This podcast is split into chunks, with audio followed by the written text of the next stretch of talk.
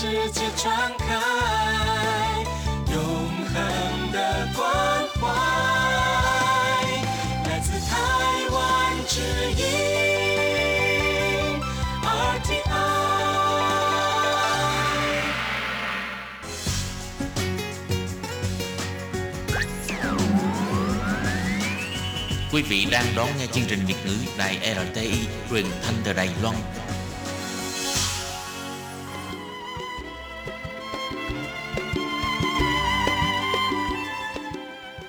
Xin mời quý vị đến với chuyên mục Tìm hiểu Đài Loan. Chuyên mục này giới thiệu về con người và đất nước Đài Loan. Hoan nghênh đón nghe.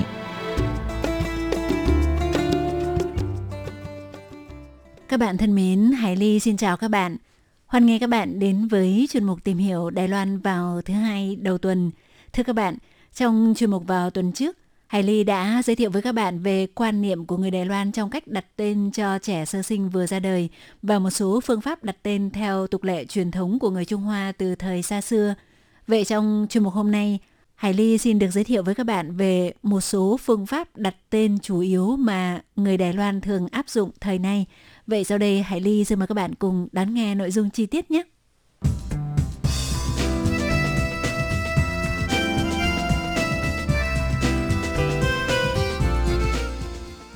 Các bạn thân mến, trong một số phương pháp đặt tên theo tục lệ truyền thống của người Trung Hoa thời trước, thì mặc dù ở Đài Loan giai đoạn về sau này đã không còn sử dụng cách đặt tên theo kiểu yếm thắng, tức là đặt những tên gọi nghe có vẻ không hay, hèn mọn, thậm chí khó nghe, với mong muốn tránh sự chú ý của ma quỷ, giúp đứa trẻ lớn lên bình an khỏe mạnh. Tuy thế thì ở Đài Loan, vào vài chục thập niên trước đây, thì có những cái tên gọi mà thời đó có rất nhiều người đều ưa thích và thi nhau đặt tên cho con gái. Nhưng tới về sau này, vì nó quá ư phổ biến nên bị cho là những cái tên quá tầm thường, mang đậm hơi hướng của những ngôi chợ, giống như người Việt Nam ta hay nói vui là kiểu hàng chợ, sai sự chẳng mính, tức là những cái tên gọi nghe không được sang lắm, thì ờ, như cuốn phân tích thống kê các họ trên toàn quốc của Đài Loan đã thống kê tên gọi cho nữ giới được nhiều người sử dụng nhất trong thời kỳ từ thập niên 1980 cho đến thập niên 2000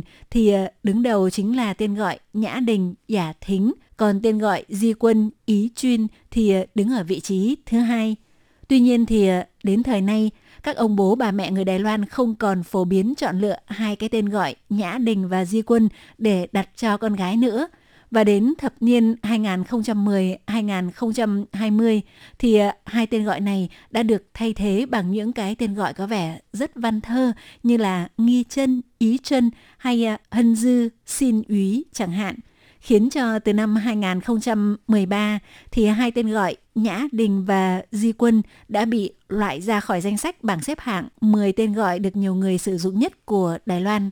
Thưa các bạn, Vậy trong hàng chục phương pháp đặt tên mà Hải Ly đã giới thiệu với các bạn vào tuần trước như đặt tên theo địa danh nơi sinh ra, đặt tên theo quê hương bản quán hay đặt tên theo các mùa được sinh ra hoặc các loài hoa trong mùa đó, vân vân thì người Đài Loan thời nay sẽ đặt tên cho con theo cách nào? Thì ờ, ở Đài Loan thời nay có 3 cách đặt tên phổ biến nhất, gồm có thứ nhất là đặt tên theo bát tự ngũ hành, thứ hai là xem bói theo con giáp ứng với năm sinh của đứa trẻ vừa ra đời và thứ ba là tính số nét của các chữ trong tên gọi dựa theo tam tài ngũ cách. Thì ờ, trước tiên là phương pháp đặt tên theo bát tự ngũ hành ba sự ủ xính. Thì ờ, ngũ hành gồm có kim mộc thủy hỏa thổ thì ở đây là cách đặt tên theo hành bị khuyết của ngũ hành theo cách tính của phong thủy cũng là cách đặt tên khá phổ biến tại Đài Loan thời nay. Thông thường thì ờ, cách đặt tên này phải do thầy phong thủy tính toán dựa trên bát tự ngũ hành, bát tự pa sự, tên gọi khác là tứ trụ, giống như một bản tấu chương ghi chép đầy đủ vận mệnh của con người, được hình thành dựa trên tứ trụ gồm có giờ, ngày, tháng, năm sinh – Mỗi trụ này chứa một cặp thiên can và địa chi riêng, từng can chi lại mang âm dương ngũ hành khác nhau. Khi chịu tác động bởi sự vận hành của vũ trụ sẽ sinh ra cường hoặc nhược, từ đó gây ảnh hưởng đến vận mệnh của con người. Thì ờ, ví dụ như mệnh của một người nào đó khi sinh ra bị thiếu một hoặc hai hành trong ngũ hành thì khi đặt tên cần lưu ý phải dùng chữ thể hiện hành bị khuyết đặt cho chữ cuối của tên gọi để bổ khuyết. Nếu không cuộc đời của đứa trẻ sau này có thể sẽ không may mắn. Đương nhiên, đây chỉ là một trong các phương diện cần chú ý khi đặt tên. Ví dụ như trong tiểu thuyết Cố hương của nhà văn Trung Quốc Lỗ Tấn có một nhân vật tên là Nhuận Thổ Ruẩn Thủ. Thì vì người này sinh vào tháng nhuận và trong ngũ hành thì bị khuyết thổ. Vì vậy lấy chữ thổ làm chữ cuối trong tên gọi cho nên mới được đặt tên là Nhuận Thổ Ruẩn Thủ. Chính vì vậy thì ờ, thời nay ở Đài Loan vẫn có rất nhiều các cặp vợ chồng khi sinh con sẽ tìm thầy phong thủy đặt tên cho con mình. Tùy theo mức độ nổi tiếng của từng thầy phong thủy, có thể mức chi phí sẽ rơi vào khoảng trong tầm từ 3.600 đến 8.000 đài tệ hoặc thậm chí cao hơn một chút thì à, thầy phong thủy sẽ giúp người xem tìm ra những cái tên hay cả về mặt ngữ nghĩa lẫn vận mệnh – thậm chí còn phải tính tổng số nét là bao nhiêu sẽ phù hợp với tuổi của cha mẹ và giờ sinh của đứa con. Và thường đứa trẻ sẽ được đặt những cái tên rất đặc biệt hay à, nghe đã thấy có vẻ rất mỹ miều, uyên thâm, không hề tầm thường. Tuy nhiên thì à, không phải là tất cả mọi cặp vợ chồng đều có đủ khả năng kinh tế hoặc cũng có người thì không quá tin vào thầy phong thủy, thầy bói mà sẽ tự tìm hiểu để đặt tên cho con hay thậm chí tại Đài Loan hiện nay còn xuất hiện một số trang web hoặc ứng dụng trên mạng Internet hướng dẫn phương pháp tính toán để đặt tên cho con. Và hiện nay có khá nhiều trang web giới thiệu một phương pháp đặt tên cho con cơ bản nhất được gọi là phương pháp tam tài ngũ cách san sái ủ cứa mà trong đó tam tài gồm thiên, địa và nhân, còn ngũ cách bao gồm thiên cách, nhân cách, địa cách, ngoại cách và tổng cách.